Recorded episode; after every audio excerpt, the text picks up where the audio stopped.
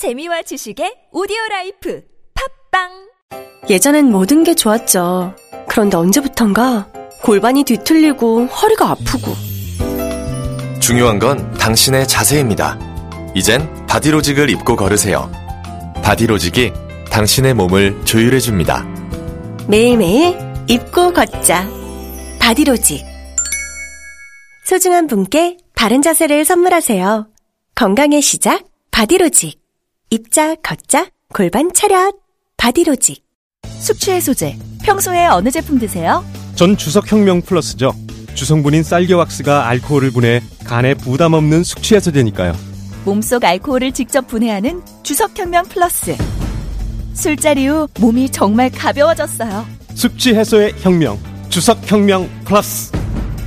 온라인에서 구입할 수 있습니다 술 마시기 전 물과 함께 꿀꺽 아셨죠?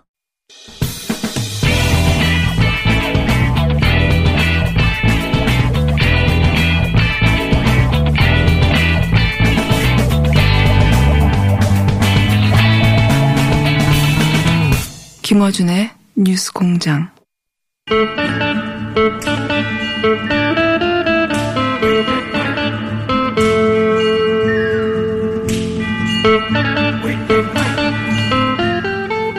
우달퍼 민주당 우상호 의원 나오셨습니다. 안녕하십니까? 네, 안녕하십니까. 예. 어, 자잘한 사람들이 많습니다. 네. 자잘한 사람들이 많은데, 예. 우선, 어, 황교안 대표가 1대1로 만나자, 대통령과. 이거 어떻게 생각하십니까? 유치한. 글쎄, 그거는 이제 본인의 존재감을 좀 키워서 예. 대통령과 맞짱 뜨는 제1야당 대표 이미지를 그렇겠죠? 이제 예. 보여주려고 한 거죠. 예. 근데 그동안 지난 10년간 예. 보수 정권에서 야당 대표들을 만날 때 다 한꺼번에 모여서 대화를 했지 않습니까? 과거에 삼김 시대는 1대1 영수회담이 있었잖아요. 그렇습니다. 예. 근데 그게 그 과거 10년 사이에 바뀌었나 보죠. 관행. 바뀌었죠. 근데 그 자체로는 좀 권위적이고 예. 또 무슨 영수회담 이런 용어들이 참 적절치 않다. 어. 이제 이렇게 왜냐면 영수라는 말이 좀 그렇거든요. 예. 그래서 그 정당 민주화에도 어- 어울리지 않는 말이고 그리고 이왕이면 당 대통령이 야당 대표들을 한꺼번에 만나서 국정을 논의하는 모양새를 보이는 것이 훨씬 더 바람직하다. 그게 네. 자유한국당이 여당 시절에 만들어왔던 관행이에요. 그렇습니다. 이명박 아. 대통령 시절부터 이제 야당 대표들을 한꺼번에 불러서 그때도 저희 당에서 논란이 좀 있었어요. 초기에는. 초기에는 아 이거 뭐 옛날에 일대일로 하던 거를 네. 우리 갑자기 왜 바꾸냐 네. 그런 논란이 있었지만 아니 뭐 또 그 자체로 예. 국정을 야당 대표들과 대통령이 함께 모여서 같이 의논해 본다는 모양새가 나쁘지 않다. 그래서 이제 들어가기 시작을 했고 그게 관행이 됐지요. 예. 자기들이 그렇게 바꿔놓고 이제 와서 또 1대1로 보자 하는 것은 제가 볼 땐 시대를 거꾸로 돌아가는 음, 그런 이제 모양이죠. 제가 볼 땐 과거의 관행이 이렇습니다. 국회에서는 국회법에 예. 국회 운영은 원내 교섭단체 대표 간의 합의를 통해서 운영한다고 그래서 국회의장이 주재하는 국회 운영 논의는 원내 교섭단체 대표만 예. 불러서 논의를 했었고요.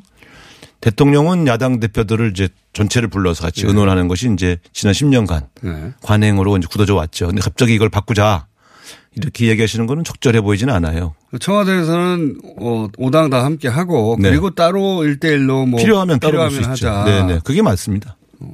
근데 지금 근데 그- 그걸 만약에 1대1로 하는지 않으면 안, 보, 안 보겠다. 예.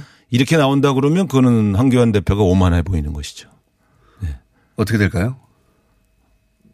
오만하게 하겠죠. 지금 저분은 장외를 돌고 있기 때문에 예. 이 대표 말하자면 대통령의 대화 제안에 응하게 되면 장애 집회를 장애에 돌고 있는 걸 중단해야 되거든요. 그리고 나서 어, 국회로 돌아가야 될지도 모르죠. 예. 네, 그렇습니다. 그렇기 예. 때문에 이제 원내대표가 새로 뽑혔기 때문에 각 당 원내대표가 새로 뽑히면 어차피 협상은 새로 들어가는데 예. 어, 그 시기까지 계속 전국을 돌면서 대선 행보를 좀 해야 될 거 아닙니까? 요즘 네. 보니까 그 배낭 메고 다니시면서 조금 재미를 느끼셨나 봐요. 그 흥분 상태시더라고. 근데 지금 우리의 대화 제안에 응하면 그걸 중단해야 되니까. 왜냐하면 한편으로 장외 집회하면서 한편으로 들어와서 대화한다는 게 좀 모양이 안 맞죠. 그러니까 아마 어, 우리가 받을 수 없는 제안을 던져놓고 저 장외 집회 예정된 전국 순회 투어를 다 마친 다음에야 예. 아마 어, 뭐 대화에 응하지 않겠나 저는 그렇게 예측합니다. 자, 어, 우선 의원의 예측은 통상적으로 잘 틀립니다. 거의, 거의 맞았죠. 잘 맞으면 또 뭐 뻔한 얘기라고 해놓고 말이야. 자, 그런데 돌면서 마침 또 우상호 의원이 그 과거에 학생운동 출신이기 때문에 이 질문을 또 하지 않을 수 없습니다. 네. 황교안 어, 대표가 좌파들 뭐 돈을 벌어본 적도 없다 이런 식으로 네. 얘기를 했어요. 어떻습니까? 이 발언을 들으시면. 근데 이제 임종석 비서실장을 딱 집어서 또 얘기했잖아요. 예를 들어서 대표적인 예로. 예. 근데 임종석 의원은 국회의원을 두 번 했고요. 그럼 예. 8년. 예. 그다음에 부시장 서울시 부시장을 2년. 예. 그러니까 도합 한 10년을 월급을 받았어요. 예. 그 월급 받은 건 돈 번 게 아닌가요? 그렇게 말하면 박근혜 대통령은 뭐 돈 한 번 벌어본 적 있어요? 거기도 다 마찬가지지. 그러니까 이걸 좌파 우파의 문제로 볼 게 아니라 직업적 정치인들은 원래 이렇게 생활을 하지요. 예.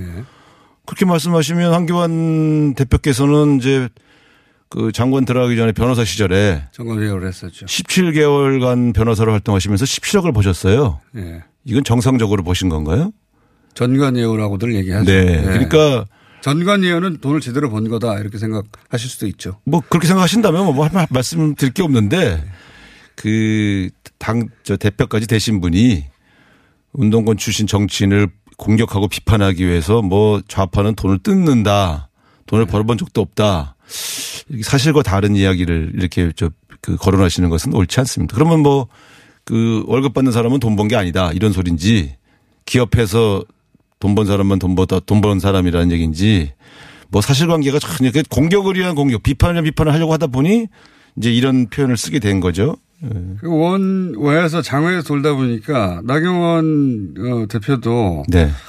어, 본인은 모르고 썼다고 표, 어, 해명을 하긴 했습니다. 사과도 하고. 근데 어, 지난 토요일 이제 대구 갔다가 어, 대통령 지지자들을 그 달창이라는 표현을 썼어요. 이 표현은 단어는 모르시죠. 예. 예, 저도 그 처음 들어보는 말인데 대부분은 달창이 모릅니다. 뭐예요? 예.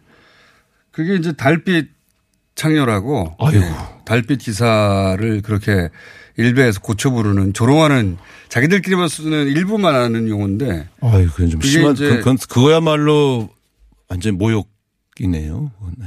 그렇게 어떤 특정한 그룹을 비하해서 쓰는 말을 그렇게 공개적인 어떤 그런 대중 집회에서 쓸 수 있나요? 그건 뭐 모르고 썼다고 이제 해명을 하고 있습니다. 모르고 썼다. 아니 우리가 공개적인 집회에서 어떤 발언을 할때 예.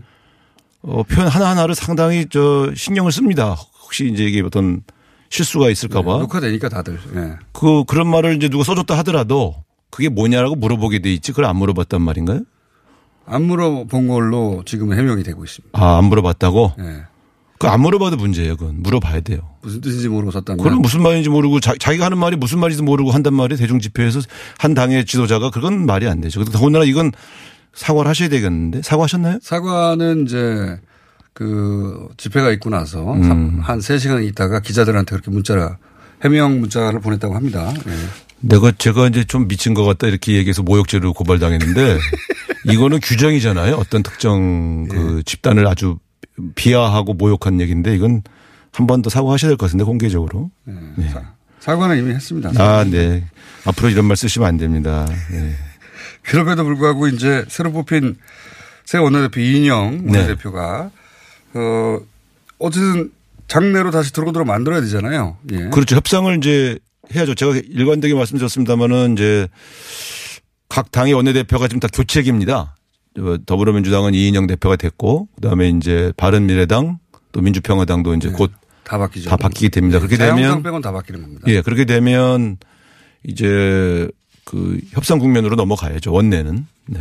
그렇게 되, 될까요? 어, 뭐 불가피하다고 보고요. 다만 이게, 이게 이제 자유한국당의 장외 집회 일정에 달려 있는 겁니다. 5월 25일까지인가 아마 그렇게 계획이 잡혀 있으니까 네.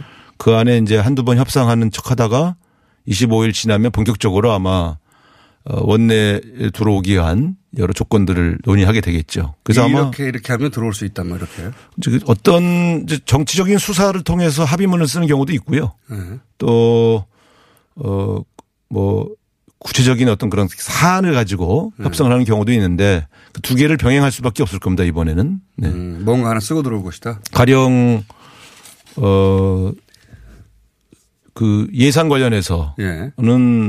야당의 의견을 최대한 반영하기 위해 노력한다라는 정치적 합의 음. 또 패스 출액 관련해서는 아마 대체로 그 야당의 의견 특히 제1야당의 의견을 반영하기 위한 협상을 뭐, 뭐. 시작한다 뭐 이런 정도의 정치적 합의문을 발표하면서 들어올 수 있겠죠.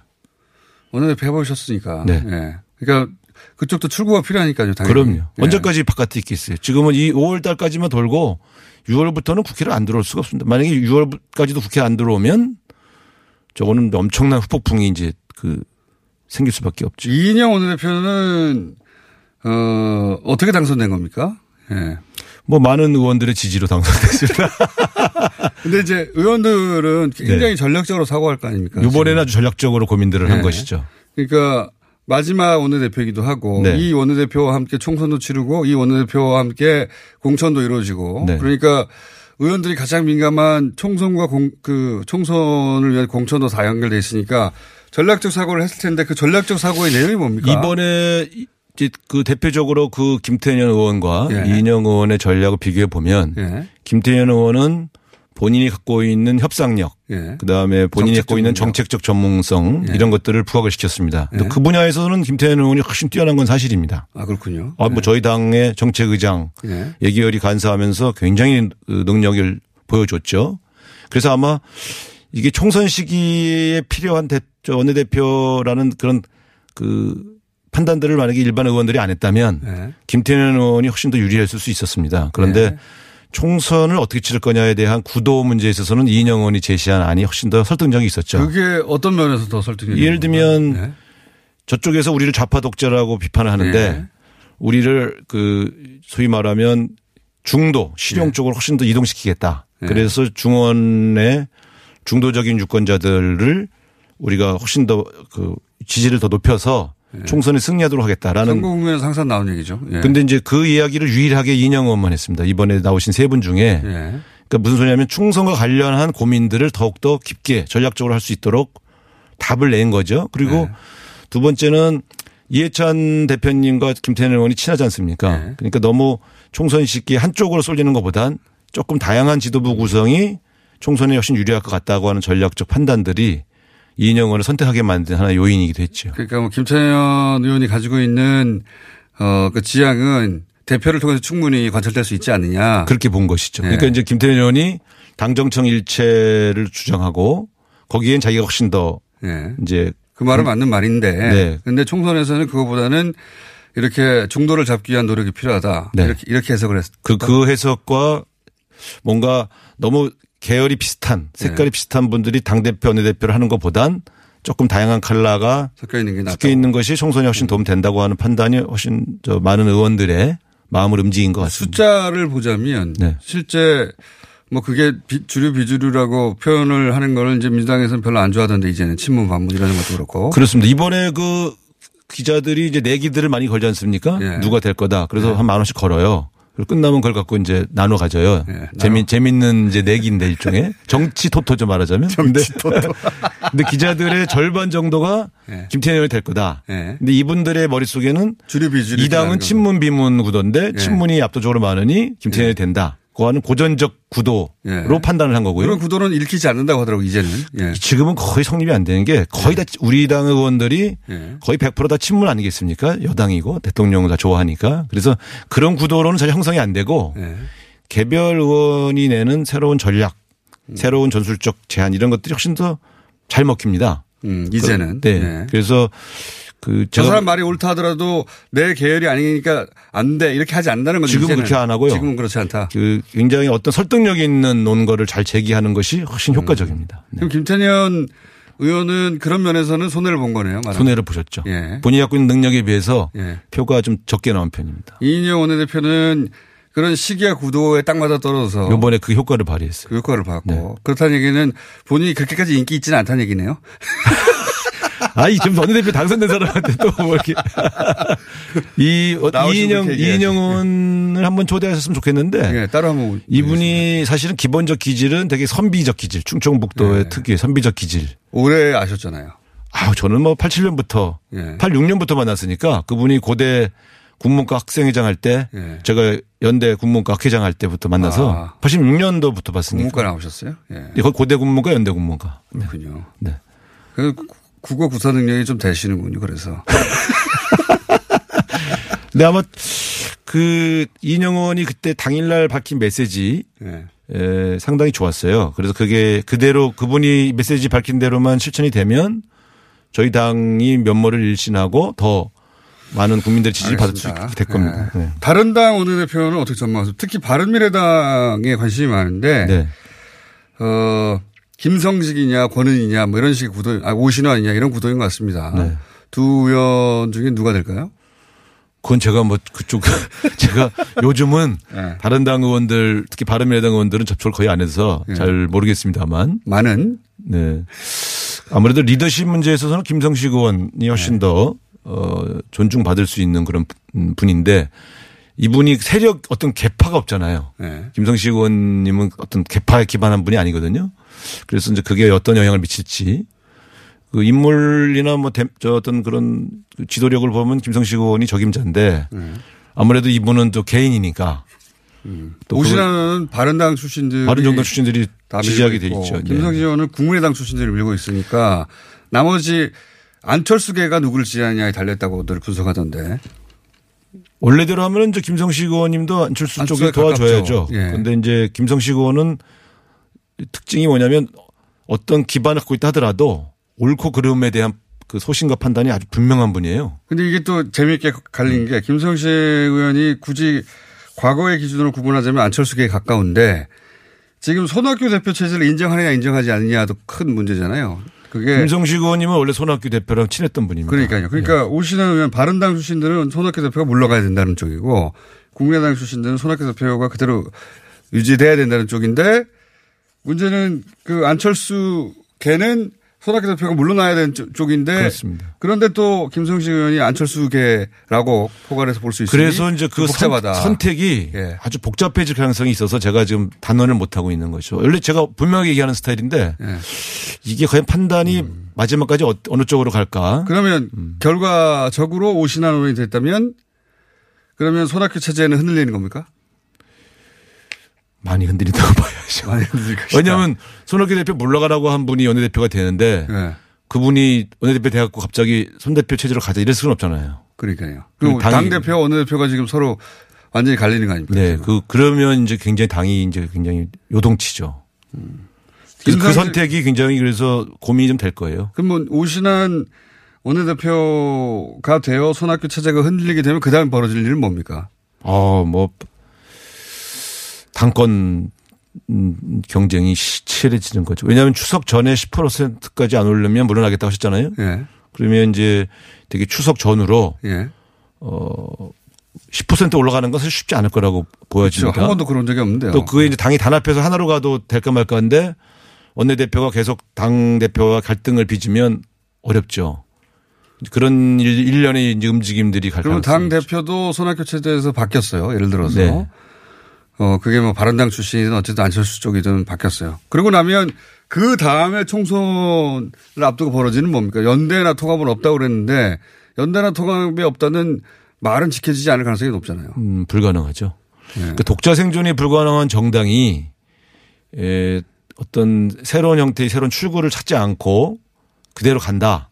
그런 경우는 되게 드물죠. 예를 들어 저 지역구 의원들이 다 떨어지더라도 비례대표 열성만 만들자. 예. 이렇게 결정할 수 있는 당은 정의당밖에 없습니다. 바른미래당 의원들이 요동치는 거는 결국 선거의 유불리 때문에 불안해서 다른 당, 다른 세력과의 연대 협, 혹은 합당을 고민하는 거 아니겠어요? 그런 측면에서 지금은 저렇게 말해도 어, 당권의 개편이 이루어진 다음에는 새로운 활로를 찾기 위한 논쟁을 안할 수가 없죠. 그게 그 지역구 의원들 숙명 같은 거 아닙니까? 그렇습니다. 예. 네. 본인이 국회의원이 안 되는데 당이 살면 뭐 이렇게 생각하는 거 아니겠습니까? 바로 그, 그게 이제 이 핵심이죠. 그래서 그런 약속은 안 지켜질 가능성이 높다고 다들 얘기하는데 의원도 그렇게 그럼요. 생각하신다는 왜냐하면 그런 고민이 없다면 지금까지 왜 싸웠습니까? 지금까지 싸운 이유가 다 그것 때문에 싸운 건데. 자, 아, 시간이 다 됐네요. 네. 네. 가실 때가 됐습니다. 혹시 이 얘기는 꼭 해, 하고 가야 된다 이런 거 있어요? 예. 아, 그, 그, 저, 송현정 기자. 아, 예, 예, 예. 와, 대통령과의 대담 가려고 예. 이제 우리 지지자 중에 일부들이 되게 서운했었잖아요. 예. 근데 저는 가령 손석희 예. 이라는 분이 만약에 대담을 했다면 예. 저는 더 격렬하겠을 거라고 봐요. 이게 뭐, 어, 꼭 그, 뭐랄까요. 질문의 내용보다 음. 복합적이었던 것 같아요. 예. 복합적이었던 것 같은데. 근데 참고로 말씀드리면 송현정 기자 남편이 예. 저 김대중 북미 정부와 참여 정부 노무현 참여 정부 시절에 청와대 행정관을 했어요. 아, 그러시구나. 예, 원래 그래서 그 사실 보면 이분의 성향이 저쪽이 아니에요. 그뭐 기자가 성향이 있다고 할 수는 없지만 그건 또 너무- 모르는 일입니다. 세월을. 너무 아니 제가 또 늘 만나는 의원이잖아요. 그러시구나. 네, 그래도 또 이 진행자와 예. 진행 방식에 대해서는 원래 청와대와 방송국 전체와 협의를 하거든요. 그러니까 어 적극적이고 공격적으로 질의해도 좋다고 질문 내용은 아니지만 모르지만 음. 사전에 어 그런 양해 정도는 이루어졌던 것 같고 예. 네, 그 대통령께서 나중에 아이 좀 더 공격적으로 했으면 더 좋았을 텐데 이런 말씀 하시잖아요. 그러니까 그건 질문이 날카로워서 문제였던 건 아닌 것 같고요. 네. 자, 아, KBS도 이런 형식을 처음 하다 보니 당황도 했을 거예요 아마. 이게 이제 딱 대본을 짜고 짜고 하지 않으면 예. 사실은 언론도 되게 당황합니다. 근데 대통령께서 짜지 말고 그냥 자연스럽게 합시다 이렇게 하셔갖고 한 거라. 자 오늘 여기까지. 네, 네.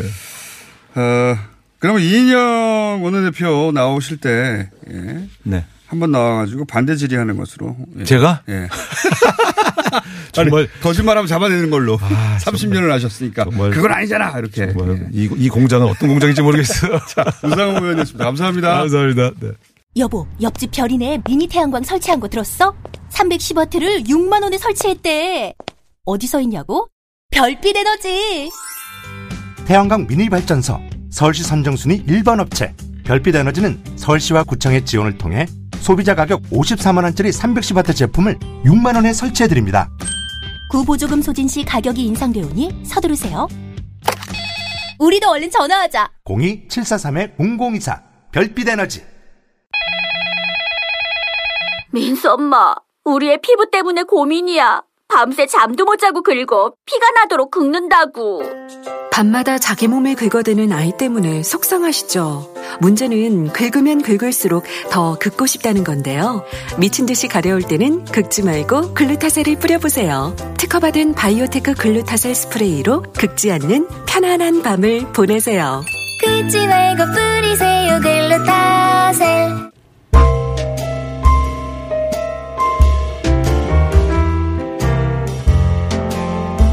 자, 불친절한 AS. 유튜브로 보시는 분들 혹은 TBS TV로 보시는 분들인가 봅니다. 오늘 스튜디오가 환해졌다고.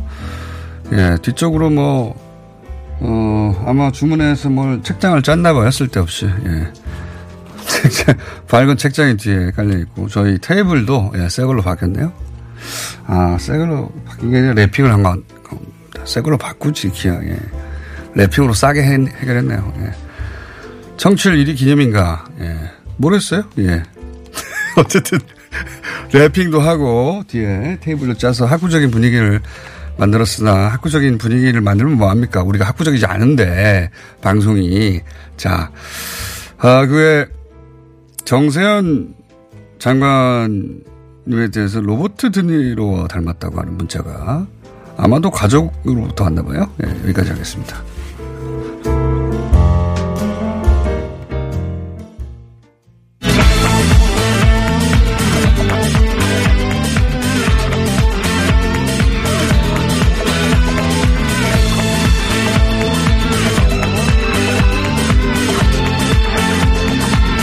판사와 기자 출신인 두 변호사가 어, 법리를 가지고 말로 난투극을 벌이는 시간인데 최근에 난투의 횟수나 정도가 현격히 낮아져서 예, 코너를 없애버릴지도 모른다고 협박하는 중입니다.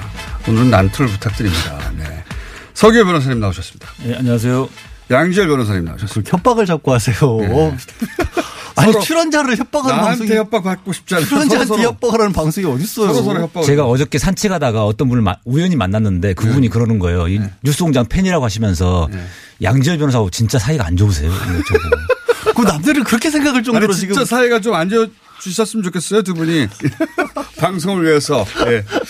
자, 어, 초반에만 해도 난투극이 어, 아주 제대로 있었는데. 아니, 그서 변호사님이 자꾸 제 말에 너무 동의를 하잖아요. 그러니까 응. 서 변호사님 왜 그렇게 동의를 하십니까? 흠결이 없는 거지 뭐. 갑자기 듣고 있다가 아, 그 말이 맞는 것 같다가 자꾸 동의를 하시니까. 아, 양지열 변호사님은 워낙 말씀을 잘하시니까 네. 좀 어떤 게 문제가 있는지 뭔가 문제가 있는 것 같긴 한데 꼭 찝지를 못하겠는 방송 거예요. 내에서 생각이 안 나요? 끝나고 나면 아, 생각나요? 끝날 때쯤에 꼭 생각나더라고요. 끝나, 그래서 끝나고 아, 가면서 엘리베이터 안에서 이 말 못했네 하고 꼭 후회를 하시더라고요. 그러니까 그거 당하지 마시고 잘 들으세요. 예. 아, 이게 사- 하다못해 새누리당, 새누리당 의원이라고 생각하고 이렇게 딱. 새누리당. 새누리당 갑자기 왜 새누리당이 왜 나와요 여기서? 그러니까 법리가 완벽한 것 같으면 말투나 외모 이런 걸로 지적하시면 되잖아요. 예. 그럼 근데 제가 쪼잔한 사람이 돼버리는 것 같아가지고 제가 또 상관없어요. 워낙 이렇게 원래 워낙 제가 평화주의자고 좀 관대한 사람인데 네.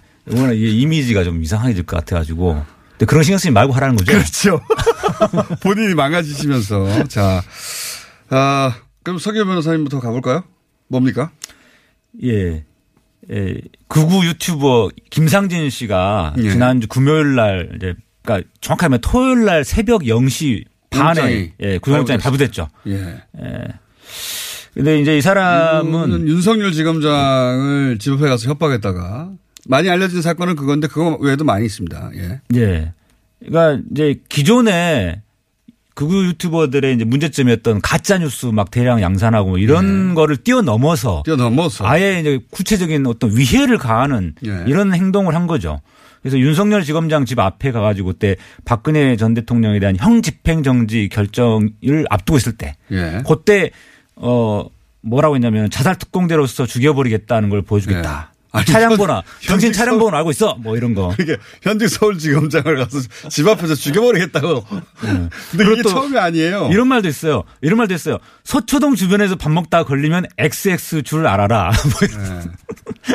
이분이 서초동에서 근무하시니까 윤석열 지검장이. 네. 근데 이제 이런 이야기를 집 앞에 가서 했는데 요게 이제 협박죄가 되는 거죠. 전형적인 협박죄인데. 네. 요거는 요거 자체로도 이미 범죄가 성립되는 거죠. 예, 그러니까 저- 전형적인 협박죄 사례고요. 그다음에 공무집행방해죄도 성립이 되고 그래서 이제 두 가지로 된, 했는데 어 그래서 지금 기존에 에 근데 알고 보니까 이 김상진 유튜버가 이 서- 윤석열 지검장 외에도 예. 그 전에 박원순 서울시장님이나 예. 뭐 우원식 서영교 의원 손석희 사장님 앞에서도 집 앞에서도 이런 협박 방송을 다 했답니다. 집 앞이나 사무실 바로 앞에 가가지고 어 이분은 뭘 믿고 이렇게 했나 모르겠어요. 예. 뒤에 뭔가 있지 않을까? 아니 그렇지 않고서야 사실 말단 검찰을 말단 검사를 협박하는 것도 어- 무서운 일입니다 일반인들한테는. 근데 서울지검장한테 가서 주- 집 앞에 찾아가가지고 집을 어떻게 하는지 모르겠어요. 이 사람들이 집들을 다 어떻게 하는지 모르겠는데 그 가가지고 죽여버리겠다고 해버리면 그리고도 어떻게 무사할 거라고 생각했을까요?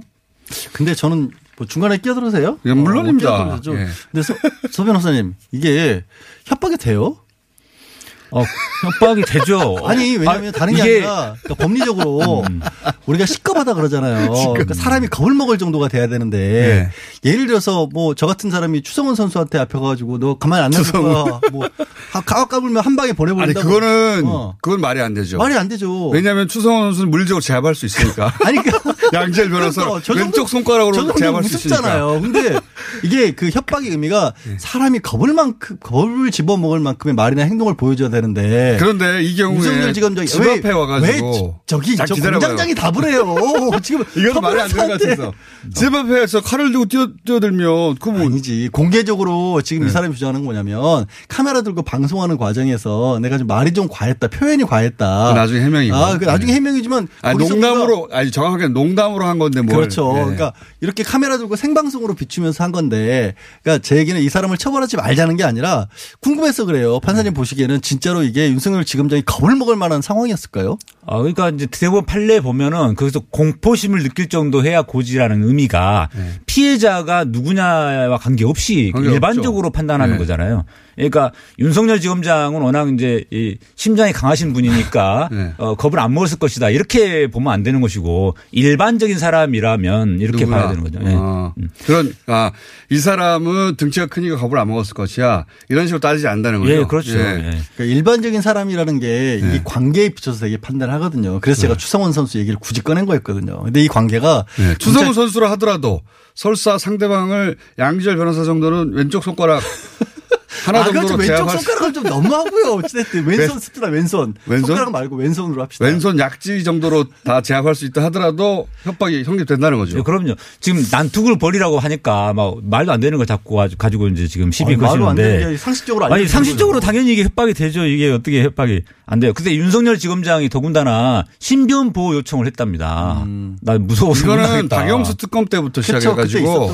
집 앞에 가서 도끼로 어떻게 해버린다든가 이 말을 듣고 생각해 보세요. 저는 이게 이해가 가는 게 그 이 사회적 지위나 법적 권한 가지고 싸우는 게 아니잖아요. 그냥 뭐 칼이나 도끼, 망치 가지고 나타나면 방법이 없는 거예요. 그 앞에 누구든 그런 거에 대한 위협을 느낄 수 저는 있다고 봅니다. 그, 이 양재열 변호사가 잘못 짚었는데. 네. 잘못 이-. 아니, 공격을 잘못 했어요. 공격 포인트를 하려면은 네, 협박을. 가지고 할 게 아니라 예. 이게 공무집행 방해가 어. 되냐. 아니, 그러니까- 요걸 가지고 따졌어야죠. 왜냐하면은 윤석열 지검장이 출근 전이거든요. 출근 전이다. 그러면 공무집행 방해라는 게 직무집행 중인 공무원에 대해서 이게 폭행 협박을 해야 돼요. 아, 그런데 그렇구나. 출근 전이니까 아직 네. 공무집행 전이라고 할 수도 있거든요. 근데 저도 이 부분을 오늘 아침에 오면서 찾아보다가 아직 제가 해, 해답을 못한 아니 근데 그거는 네. 그렇게 얘기를 해놓으면 협박이라고 하는 게 꼭 도달했을 때 그때만 이루어지는 건 아니잖아요. 네. 지금 나를 죽이겠다는 사람인데 일할 뭐 어떤 정신이 있겠어요? 출근해서도 힘들지.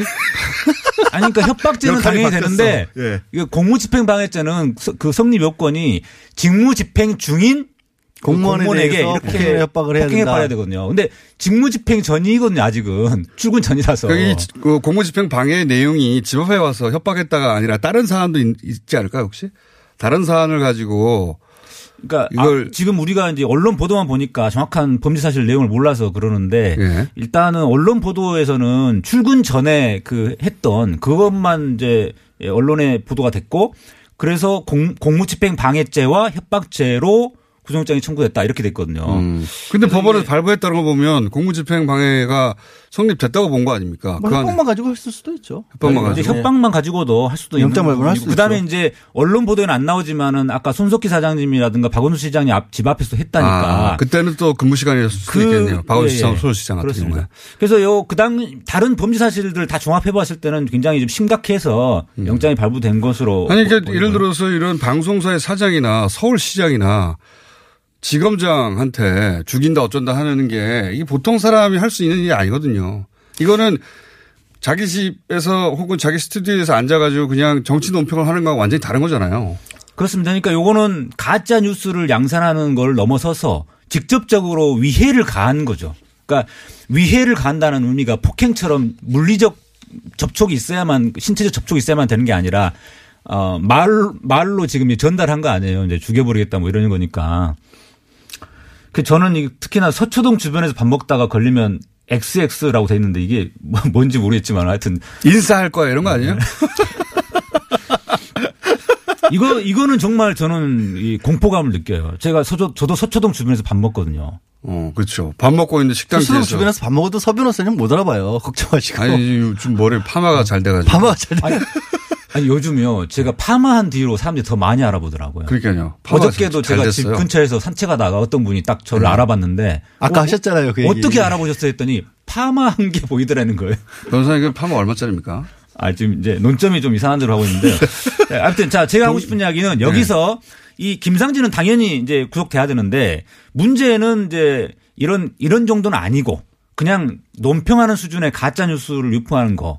이거를 또 어떻게 할 거냐. 이게 이제 문제가 됐던 게 금계 보유 이런 거 네, 또는 뭐저 지난번에 5.18뭐 북한군 침투 이런 예, 거요. 그것도 그런데 이제 지난번에 저 강원도 산불 때 이제 문재인 대통령이 그때 뭐 보톡스를 맞았다는 등뭐 그런 네, 수준이었잖아요. 다섯- 네. 시간이라든 다 섯 시간 설. 예를 들어 이런 그때부터 이제 이게 좀 심각한 문제가 돼가지고 민주당에서도 청와대에서도 이제 고발을 하기 시작하고 했는데 손혜, 음, 손혜원 의원도 이제 본인의 그, 음, 투기 의혹 제기한 유튜버 등을 고소를 했고요. 근데 이제 어, 한 불과 몇 달 전까지만 해도 민주당이나 여권 쪽에서 이 가짜 뉴스에 대해서 뭔가 대응을 하긴 해야 되는데 어떻게 대응할지 좀 막막했었어요. 그러다가 어, 이제 본격적으로 이제 고발하기 시작하고 이제 하기 시작하는데 왜 그랬냐면은 과거 이, 그 이명박 정부 시절에 에, 미네르바 사건이라고 예. 그 미네르바라는 분이 이제 막 뭐 경제적인 뭐 이명박 정부의 경제 실정에 대해서 막 이제 비판하는 글을 올렸다가 구속됐었거든요. 예. 그때 이제 에, 공익을 해야 할 목적으로 허위사실 유포했다 해가지고 전기통신기본법으로 예. 구속했었는데 그게 나중에 위헌 결정이 났어요. 예. 그리고 그, 사- 그분은 무죄 판결이 났고 예. 그, 그 당시에 우리가 막 비판했거든요. 표현의 자유를 너무 억압한다. 단지 뭐 허위 사실이라는 이유, 이유로 사실 허위 사실인지도 아닌지도 불명 예. 그때는 경제 전망이었기 때문에 허위가 될지 아닐지 알 수가 없는 그것도 거죠. 알수 없지만은 예. 어찌됐든 허위 사실을 유포했다라는 이유로 뭐, 뭐 수사하고 이런 거는 잘못됐다 라고 우리가 그 비판을 표현의 했었고. 자유를 어디까지로 볼 것인가 이게 이제 문제가 되는 거죠. 그다음에 이제 대통령을 비판하는 거는 특히나 대통령은 공인이기 때문에 비판할 수 있다. 예, 공인에 대해서는 이제 비판을 감수해야 되고 해명과 재반박을 통해서 이제 그걸 극복을 해야 되는 것이다라는 게 이제 공인 이론이거든요. 예. 대부분 판례에서 정착이 돼 있어요. 그래서 우리는 그때는 표현의 자유를 이제 옹호하는 차원에서 이런 거 하- 예. 이제 이런 거 가지고 막 수사하고 그러지 마라 이렇게 했는데 막상 거꾸로 지금 상황이 되니까 예. 이 상황에서 또 우리가 가짜 뉴스에 대해서 엄단해야 된다 이렇게 하는 게좀그 바람직하지 않은 표현의 것 자유가. 어디까지를 포괄하느냐 이게 문제인 것 같은데요. 예. 그래서 처음에 저도 사실은 예. 좀 이게 유튜브 유튜버 극우 유튜버들이 하는 그런 가짜 뉴스들을 가지고 자꾸 뭐 수사하고 하는 건 바람직하지 않다고 생각했어요. 예. 그런데 이 김상진 사건을 보면서 아 이게 한계를 넘어섰다 이제 음. 이 사람들의 지금 한계가 좀 넘어서고 있다.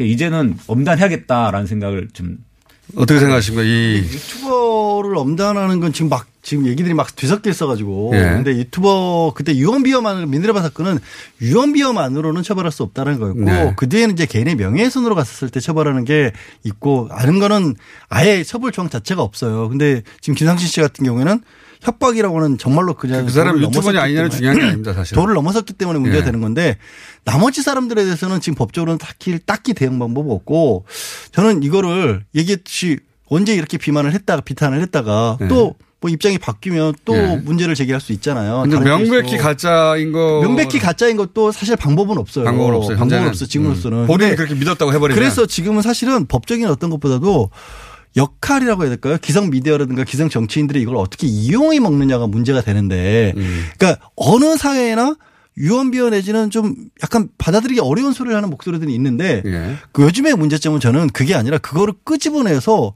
무리로 자꾸 가져와요. 아, 그래서 그렇-. 예, 예. 야당의 원내대표라는 분이 엉뚱한 정말 있을 수 없는 표현을 공공연하게 쓴단 말이에요. 무슨 이번에- 얘기인지 아시죠? 이번에 나왔던 이번에 그 표현이요. 그전 깜짝 놀랐어요. 그것도 그렇고 극히 일부의 아. 일베 이- 이용자들이 쓰는 거예요. 처음 들었거든요. 저는 네. 그게 그런 말인지 대부분 처음. 들었을 거예요. 그러니까 그런 식으로 이용되는 것이 문제지. 그래서 그렇게 올라왔을 때 어떻게 해야 될지가 문제이고 기성 언론 같은 경우에도 예전에는 언론이 진짜 그냥 타이틀만 가지고도 일좀 먹어줬잖아요. 그러니까 자기들만이 가지고 있었던 어떤 것이 있었기 때문에 상관이 없었는데 지금은 그게 안 되다 보니까 그 바닥에 있는 거를 자꾸 언론도 이용해요. 음. 더 열심히 더 자극적이니까. 정론을 써야 되지는 않고. 그래서 사실 석유 TV 같은 거 필요 없는데 이게 이게 언론에서 제 역할을 못 해주니까 이상하게 석유 TV 이런 게 나와가지고 제가 이렇게 요즘 나와가지고. 석- 유튜브 석유 TV가 지금 3만 3천 명에서 멈췄어요. 구독자가 안 늘고 있어요. 그러니까 그 이유를 이제 알았어. 양재현 제 변호사 같이 안 저렇게 생각하니까. 석유 TV 같은 필요 없다라고 하니까 석유 TV의 구독자 수가 지금 3만 3천에서 멈췄어요. 그러니까 지금 이게 막 그리고 뒤섞인단 이, 말이에요. 이 국유 유튜버들에 대해서 저는 엄단을 이제 해야 된다. 왜냐 이 사람들 때문에 유튜브 생태계가 없잖아요. 파괴돼가지고 뭘로 뭘로 에, 어떻게 석유 TV? 같은 그 건전한 TV 서- 유튜브들이 그러니까 구독자 수가 안? 늘어요. 뭘로 할 거예요? 사람들이 뭘로? 자꾸 저쪽으로 너- 간단 말이죠. 자극적이고 가짜뉴스 유포하는 이쪽으로 그러니까. 가니까 내 거를 구독을 안 하고 석유 극우 TV 구독 안 하고. 저쪽으로 간단 말이에요. 판사 출신이 지금 뭘로 할 건데요? 자, 뭘로 오늘 법적으로. 7시에 말입니까, 제가? 석유 TV 하니까 그때 한번 들어보세요. 석유 TV가 어떤 건지 진짜 필요한지 어떤지 김상진 이런 가짜 그거는- 뉴스라고 차원이 그러니까 어떻게 다른지 거냐고요. 영업 아닙니까 영업? 7시에 들어보시면 압니다. 오늘 7시에. 자, 자, 자, 네, 뭐. 자, 뉴스 공장 업무 방해하지 마시고 자, 양지열 변호사의 아이템 뭡니까? 넘어가는 거예요? 아, 네.